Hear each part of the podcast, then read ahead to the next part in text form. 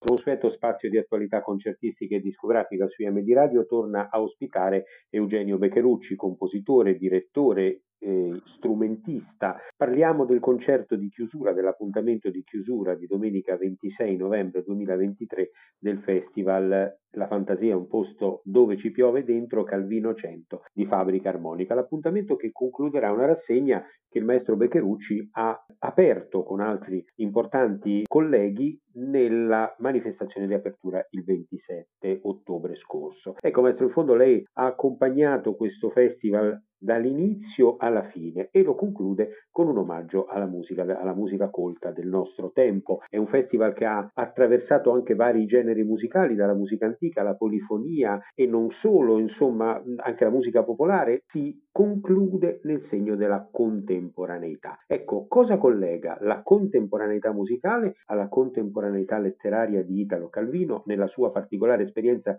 di compositore che ha anche dedicato proprio tre opere al capolavoro di Calvino, Le città invisibili. Certo, certo, intanto grazie eh, per eh, questo invito a questa intervista. Devo anche ringraziare gli organizzatori del festival per avermi invitato sia ad aprire insieme agli illustri colleghi appunto la, con la tavola rotonda sia a chiudere con questo concerto del, del 26 novembre. Io penso che Calvino anzitutto ha abbia, come ho già spiegato anche nella tavola rotonda, in se stesso, nella sua prosa, una grandissima musicalità e una grandissima suggestione per eh, chi si occupa di musica, perché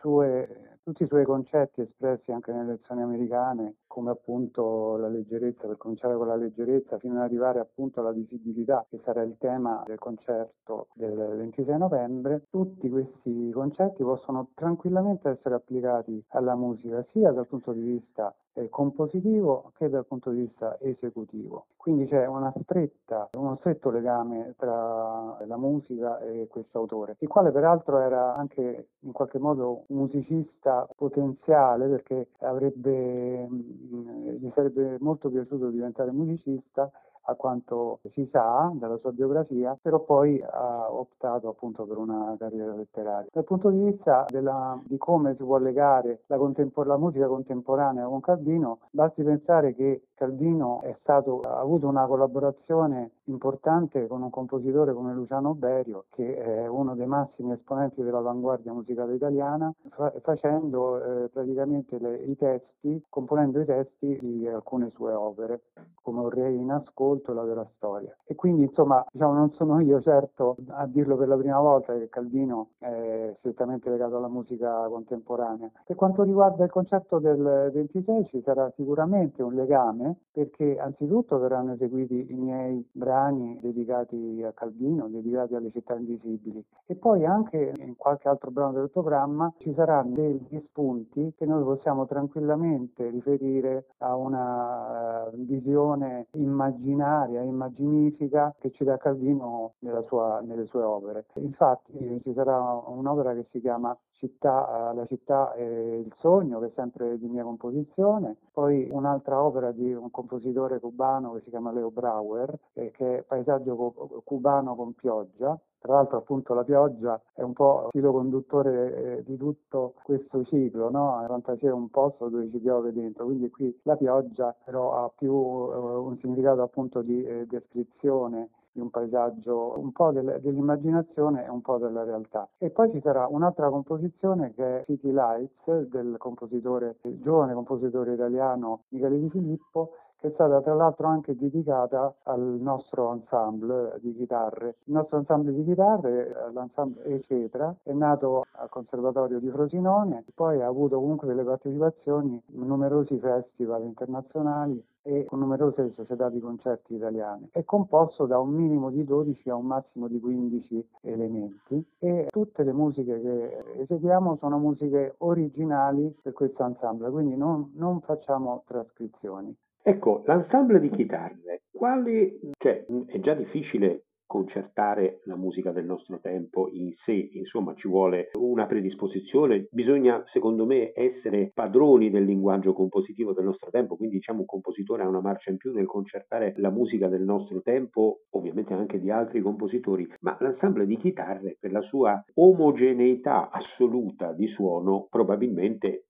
per far emergere questa o quella parte pone delle problematiche ancora maggiori. Ecco, come lavorare con tanti strumenti uguali, non voglio dire uguali. Simili, uguali. Certo, sono tutti strumenti uguali, effettivamente una perplessità può nascere, no? pensando a un ensemble di tutti strumenti uguali. È pur vero che la chitarra ha delle qualità, non diciamo nascoste, ma che in effetti poi sono state sempre conosciute dai compositori fin dall'antichità, ma che escono fuori soprattutto appunto nella musica contemporanea, delle qualità che sono peraltro insite nella sua natura di strumento cordofono, ma anche uno strumento di legno, no? per cui eh, ci si possono ricavare suoni percussivi ad esempio. E poi come cordofono eh, può essere, ci si possono applicare delle sordine, può essere suonato in vari modi con vari tipi di attacco che ne variano enormemente il suono, quindi in realtà questo questo ensemble ha una ricchezza eh, timbrica e coloristica notevolissima che però naturalmente sta al compositore riuscire a tirar fuori, cioè riuscire a evidenziare nell'ambito sua, del, del suo brano, perché è chiaro che bisogna conoscere molto bene lo strumento per poter ovviamente sfruttare al massimo le sue, le sue eh, potenzialità. E quindi non è, anzi, è un, è un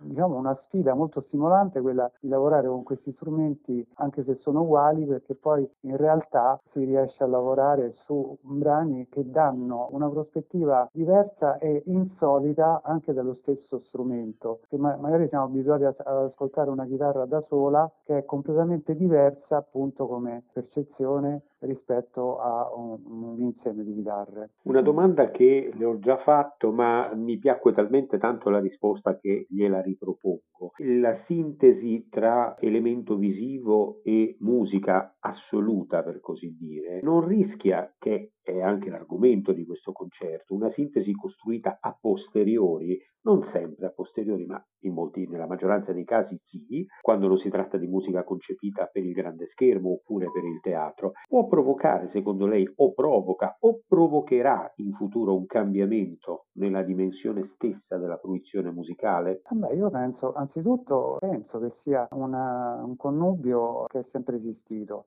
cioè il fatto di, che, ci fosse una, una, sorta di visualità della musica. adesso al di là di quello che può essere un discorso sinestetico, no? perché poi noi sappiamo bene che ci sono dei compositori come Scriabin no? che hanno teorizzato il legame tra i colori, un certo tipo di accordo, eccetera. No? Però al di là di questo eh, io penso che in molti casi, soprattutto direi nel nostro tempo, i compositori partono anche da, una, da un progetto che spessissimo è, è, proprio un progetto grafico. Ad esempio c'è un compositore che noi abbiamo conosciuto bene, che si chiama Salvatore Sciarrino, un compositore italiano tra l'altro molto importante e molto noto, che per eh, concepire le sue partiture parte da un progetto grafico, tant'è vero che una sua mostra, una mostra di sue partiture veniva chiamata proprio con il titolo di L'immagine del suono, pensi un po'. Quindi insomma questa, questo legame tra suono e immagine è un qualcosa che sempre, c'è sempre stato e soprattutto in, questo, in, questi nostri tempi si va sempre più eh, stringendo, insomma, si va sempre più realizzando. Certo, è chiaro che la cosa fatta a posteriori può in qualche modo cambiare la fruizione perché chi ascolta un brano di musica assoluta in cui ci sono i musicisti davanti che suonano senza alcun altro tipo di, eh, come si può dire, di stimolo visivo può essere è diverso sicuramente da, da chi lo, chi lo ascolta con, una, con, una, con, un video come accadrà nel concerto di domenica. Però io penso che il, chi, chi, realizza questo video, in questo caso Matteo Camerini appunto avrà questo compito,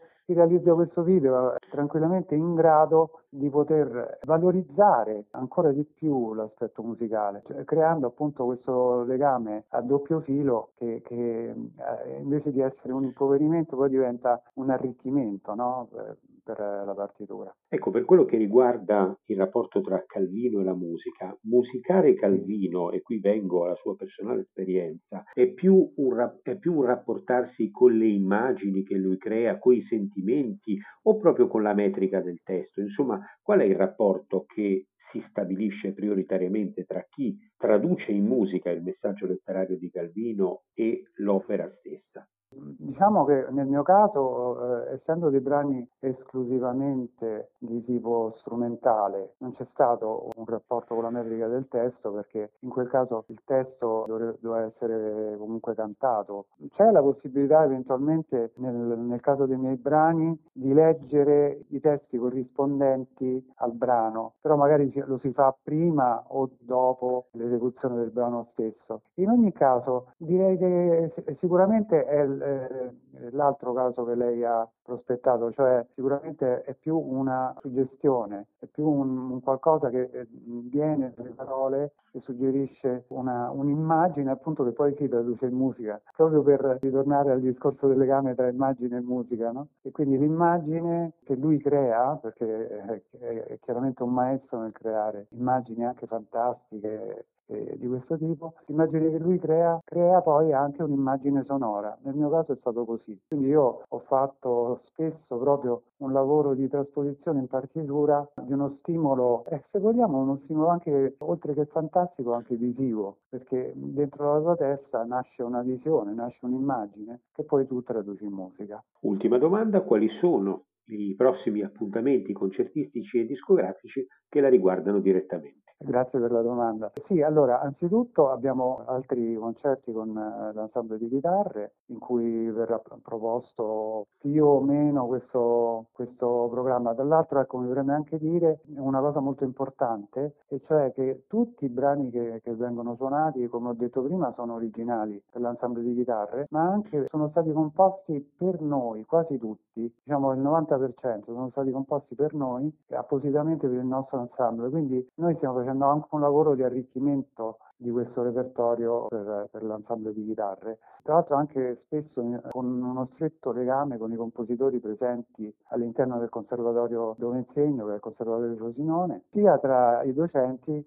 compositori sia anche gli studenti laureandi o laureati che hanno spesso composto un brano per noi. Tant'è vero che anche per esempio il brano di Michele Di Filippo, di cui ho parlato prima, è stato composto proprio da un ex studente de, del conservatorio. Poi per quanto riguarda la parte discografica, sto ultimando la registrazione e il montaggio di un CD tutto dedicato all'opera chitarristica del compositore romano Claudio Dall'Albero, che è un mio vecchissimo amico dai tempi del conservatorio ed è un compositore molto importante soprattutto nell'ambito della musica corale che lui conosce perfettamente ed è tra l'altro anche un, una persona erudita e anche a livello musicologico Logico ha scritto, pubblicato tomi su, su questi argomenti e, e quindi eh, ultimerò eh, a breve questa, questo progetto discografico.